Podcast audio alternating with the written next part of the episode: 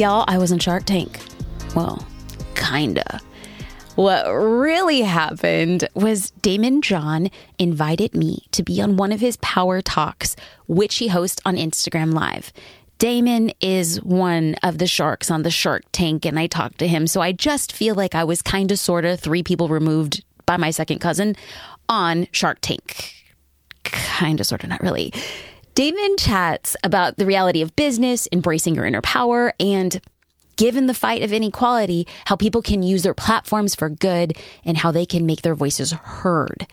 Being invited to join Daymond was truly an honor, one that I can't even really convey my utmost gratitude for. So, in this conversation, you will hear my top tips for building an online presence the difference between diversity and disparity, and the biggest mistake people make on social media. And we also chat about a lot of other things. I can't wait for you to hear this conversation. So here it is my power talk with Daymond John. All right, so today is my uh, uh, power talk, and I have Jasmine Star here and Kyung Karen uh, on and I'm, I'm in, I know I'm messing up the last name, right? But I'll get to that one. All right. So I just want to, uh, you know, introduce Jasmine Star to you really quick, and I'm not going to bring her on until I actually do the intro because I hate when I'm sitting there and somebody's saying my intro and it just feels awkward, right? But let me just read a couple of points to you and how and we're going to learn from her collectively, myself as well. First time talking to both of these people, but I wanted to uh, reach out to people that I found that were inspiring myself, my staff, and the world uh, that I didn't know and uh, get different angles on things. So Jasmine was set to attend the UCLA's law school when she walked away to sit by her mother's side as her mother battled brain cancer. After her mother beat cancer and uh, walked Jasmine down the aisle, Jasmine was struggling to follow her mother's instructions to pursue what she loved to do.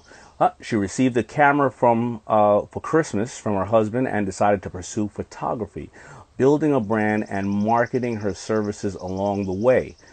Check this out. She was voted as a top 10 wedding photographer in the world four years later and had her work published in several magazines. Uh, became a speaker and a business strategist to create entrepreneurs uh, to create entrepreneurs as a way to entrepreneurship as a way to expand her brand um, and with entrepreneurs and help business owners uh, build the foundation that they need to succeed in their dream careers. Now think about that. You just pick up a camera and you become one of the world's top wedding photographers in four years. Imagine what you could do right now while you're home, right? Uh, she has a podcast called The Jasmine Star Show. I'm not even going to read that fast. She has a podcast called the Jasmine Star Show. Make sure you write that down. Which explains how to actually turn your passion into a business and provides actionable tips and has multiple programs for current and aspiring entrepreneurs like Social Curator, a monthly subscription that uh, provides photos, captions, templates, and action plans, and a path to profitability. It's really a business boot camp. All right, adopted a baby named Luna in February with her husband JD. All right, so there you go.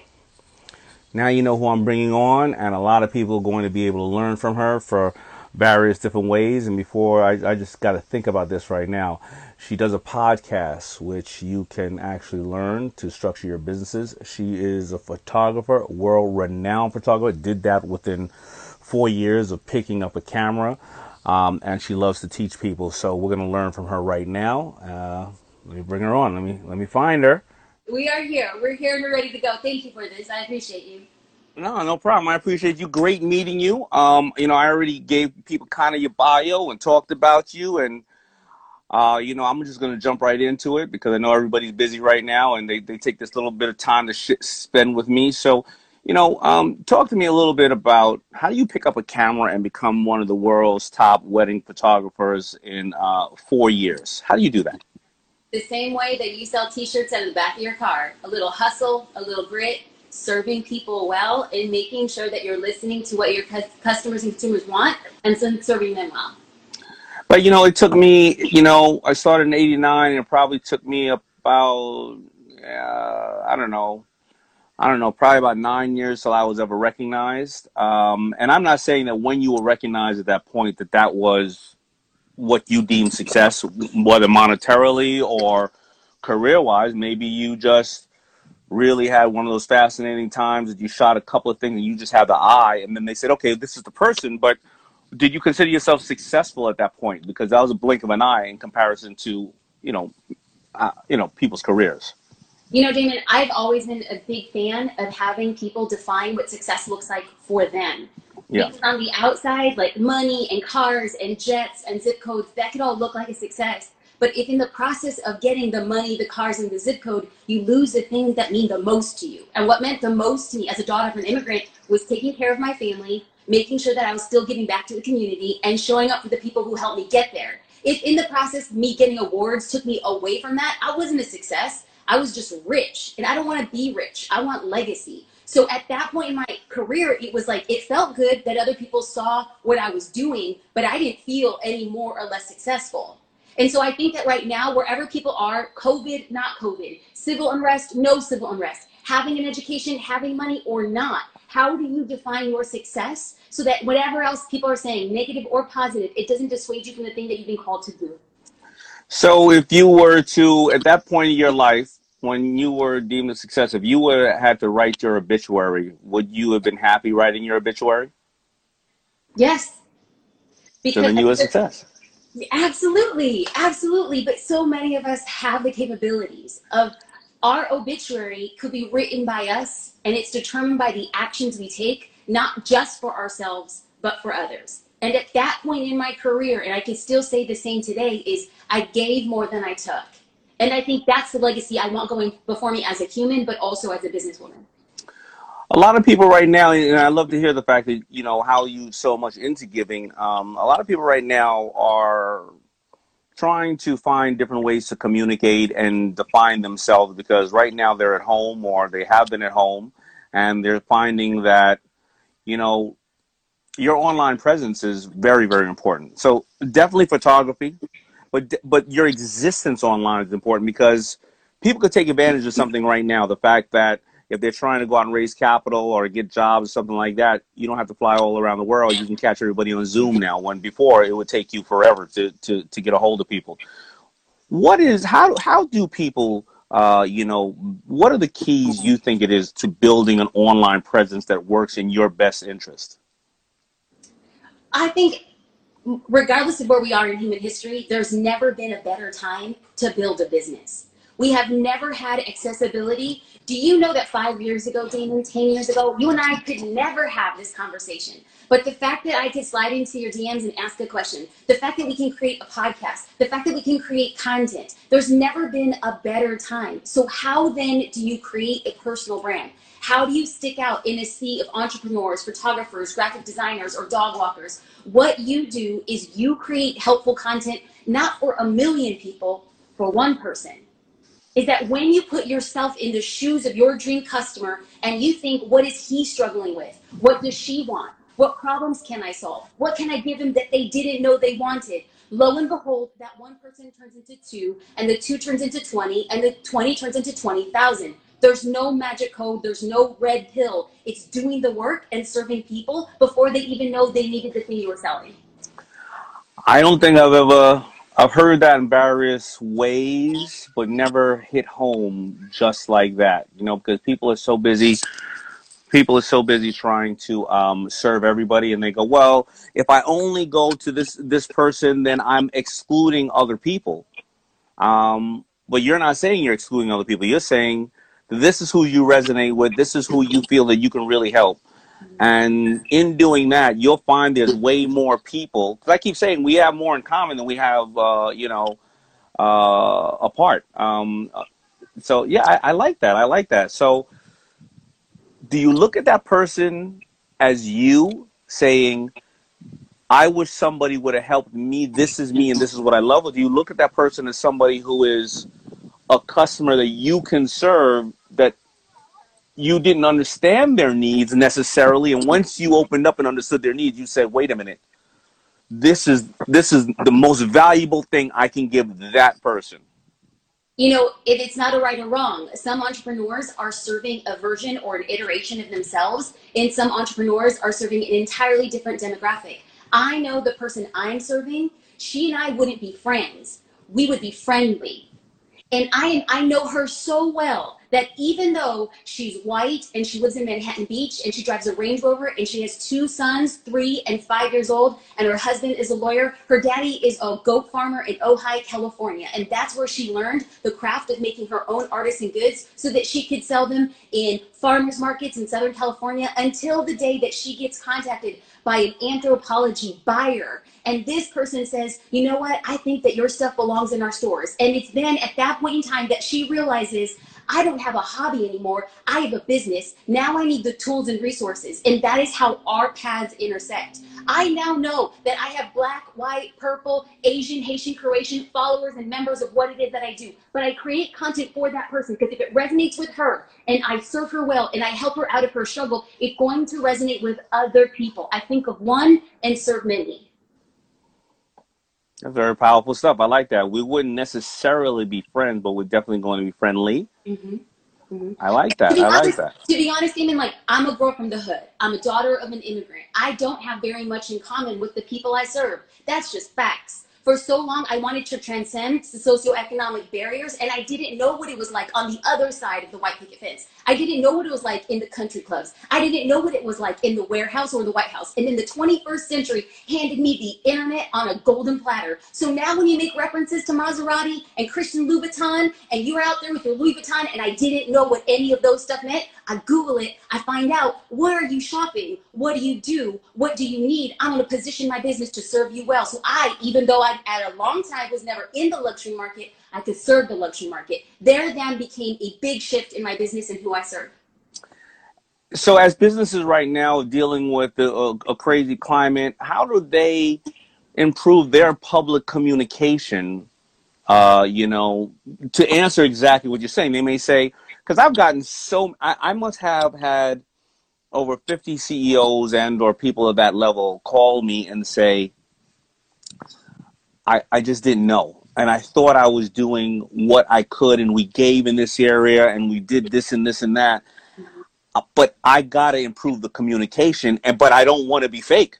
I, I, you know what I mean. I want to serve more because this is ridiculous, and if I serve more, I'll I'll, I'll help create change. But how do people do what you're saying now? Uh, the business you may not. I mean, listen. If we all had this thing all figured out, we wouldn't all be here, right? Uh, how do, how do you how do you think uh, they can improve their public communication? People, whether it's small businesses or big businesses, what are, what are some tips if they're not already doing so?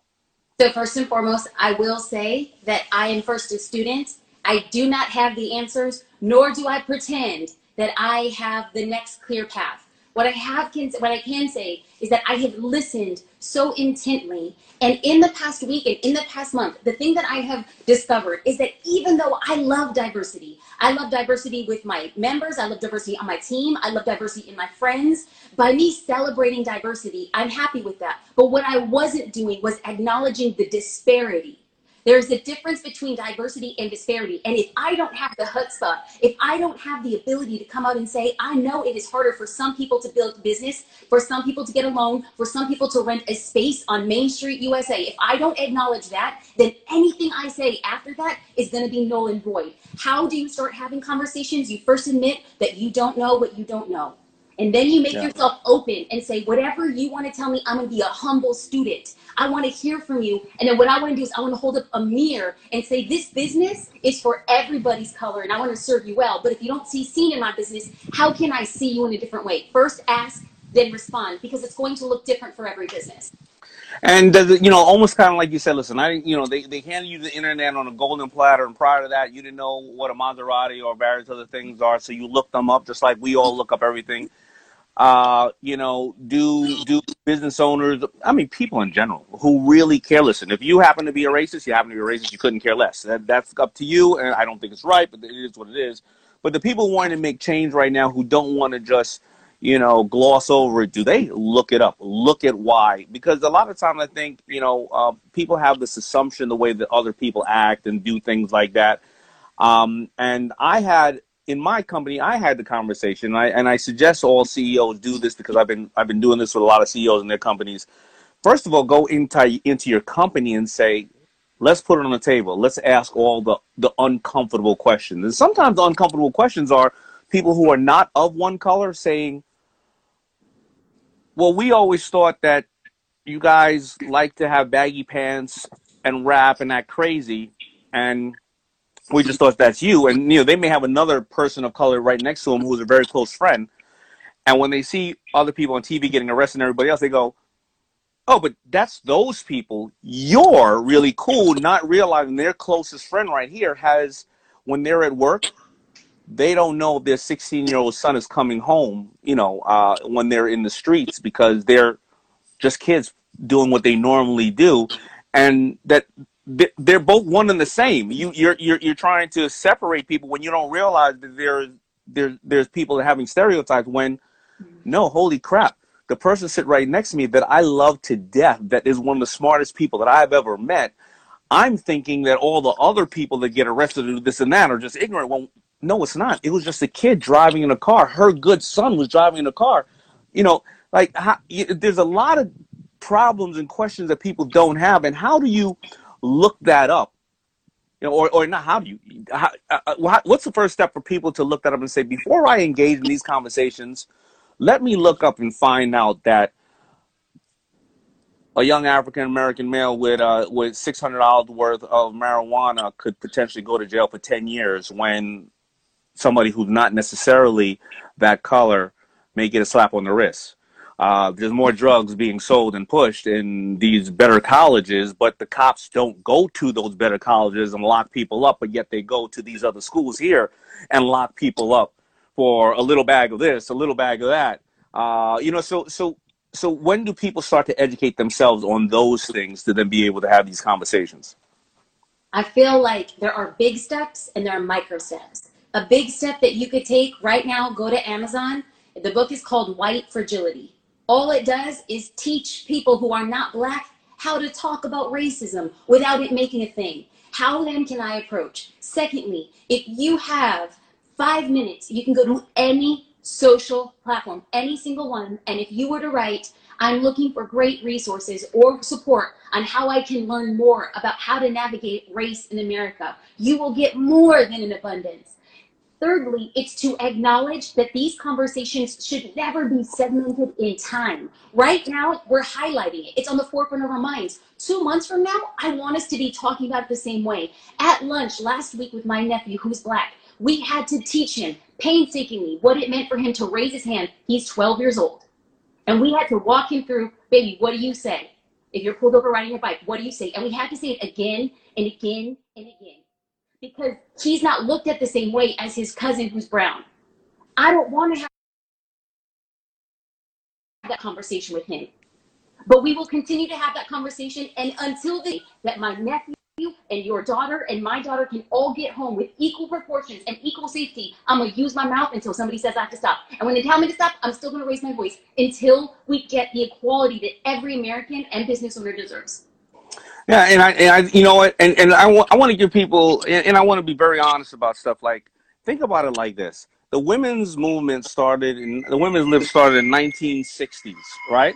It took us to wait all the way, all the way till a Harvey Weinstein, 60 years later, to finally get women to have their day in court and legislation be changed and this be at the forefront.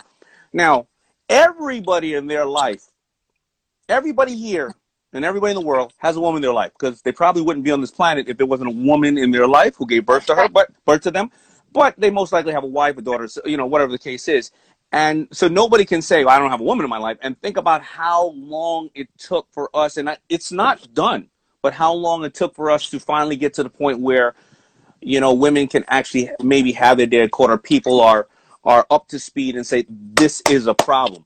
Now, not everybody has a person of color in their life, right? Not every person is, can relate to that. And I, I, I do, you know, and uh, there's a bigger challenge there. So I, that's why I'm saying that people need to have – uh, you know, more of a step up in that. So, so I, I think I, I, love touching on the point. What's the name of the book? White. White, white fragility. White fragility. Mm-hmm. Fragility. Fragile. Mm-hmm. Okay. All right. I want another. I got another question for you. Biggest mistake with online strategies. Oh, people use their accounts to talk about them and their business instead of using their accounts to ask how their business can serve others. If what if you're wondering why am I not getting engagement? Daymond has all these people commenting and leaving comments. How is he getting that? What is he doing? Well, Daymond has found a way to create content that serves his audience really well. If all you're using is your Instagram account is to say, buy my thing, buy my thing, my thing is on sale, my thing comes in green, everybody's to tune you out because you're like QVC on Instagram. What you have to do is create conversations so you could talk about your business without having to sell your business. And when you talk about your business and you serve people, guess what? The sales then come to you. So are you saying that I can't, you know, that social media is just another form of communication and that if I kept going to work with you or going to dinner with you and kept talking about myself the whole time, are you telling me that you would tune me out and maybe go to dinner or talk to somebody else who may say, how are you doing today? How can I help you? You know what? You look beautiful. You know what? Why don't we go do this because I think you're great. Is that what you're trying to tell everybody? Because a lot of people overthink this shit. No, it is 100%. If you're not treating social media as something social, if you're looking at social media for sales, I'm going to encourage you to think of social media for branding. Brand, your brand is what people say about you when you walk out of the room. That's what Instagram should be doing. It should be creating relationships. So much so that I find it irresistible to bring out my credit card and give it to you because I'm like, I like you. I believe you are the person to get me to where I want to go or give me the results that I'm going to be investing with you. If I don't show you who I am, I don't deserve your credit card. And the reason why people don't have sales right now is because they're more concerned to talk about themselves instead talking about what they should be doing for their customers. All right, I love that point. All right, I got I got one last point because you uh uh you know are, are so skilled with photography and images, and we are in, of course, uh, a world of images. What are some tips? Because I've I've heard that. Listen, you know, don't do overproduced stuff because then people think it's like you know you put too much work into it. Then I hear uh, well, that looks crappy, your photography on it, or like, so, so I, it, it got to be to your brand, I'm sure, but give us some simple tips that my, uh, you know, our family right now watching can, can, can, uh, you know, use themselves. Well, Daymond, you hit it right. It's every business is going to run its own gamut. However, quickest photo tips that you can change your photos exactly right after this live. Number one, use natural light. Make sure that when you take a selfie or when you take a photo, you're facing a door or a window. That light is going to be the most complimentary. Secondly, it's called the rule of thirds. Make sure when you take a photo, avoid things being right in the center. Have it up top or have it down below because visually it makes it interesting to the eye. And lastly, don't be afraid to crop. Cropping a photo is like you taking just one second to make the photo a tiny bit smaller to make it more visually appealing. So light, rule of thirds, and give it a good crop. All right, so light. So I, I, went to film school for a little while just so I could direct videos, and I, at my best, I'm a level F, maybe G uh, guy. But I remembered, I remembered, you know, our uh, director. But I remember them teaching you have your key light, your filter, and there's always motivation for the light because you have to think, why is the light coming? What is the motivation for this light? And so you're saying if you're doing something, natural light is great, but what if you want to have the motivation of light be moody and you want to just half on your face? Is that is that good as well? I mean, should, yes. do you think is motivation for light? A hundred percent. And here's the thing, Daymond. It doesn't matter what you say, and it doesn't matter what I say. If you're creating a product where your customer appreciates moody and evocative lighting, you do you. If it gets just one light, but that one light results in a customer, clap yourself up, boo. You did it. You converted to a sale. What is the point of having the most beautiful photography if you're not actually moving the needle in your business? What you need to do is serve who will buy from you and do it extraordinarily well. All right. The thirds. I didn't know. So, so you're saying that in this square right here we're at, it should be here or here. Yes. So right now, as you're like watching this. It, yeah, you're yes, yes, Daymond. You're in the upper third. Exactly that. Right but now, who wants to look at this? Well, maybe not that close. Maybe not that. Maybe not that close. Your eyes cute, but maybe not that close. So listen, Daymond, you're outside. I think your baby girl's swimming. Hey, keep that baby, keep no, that baby quiet. No, you keep her yelling. You keep her yelling. She's watching her daddy do what he does. You say yell, baby. Your daddy's baby, living his best life. Baby on a swing. So later, okay, later, after you get off live, go see baby girl in the pool. When she's floating in the pool, what I want you to do is hold your camera above her. And I want you to put baby girl in the upper third or in the lower third. And then you're gonna take a second picture and you're gonna put her in the middle. Then I want Daymond to look at picture number one and picture number two. I'm gonna tell you, Daymond, my photo is gonna be better than baby girl in the center. That's called the rule of thirds. You're welcome. All right, I like that. Listen, I think we've learned a lot. That I, I've, I've certainly learned a lot.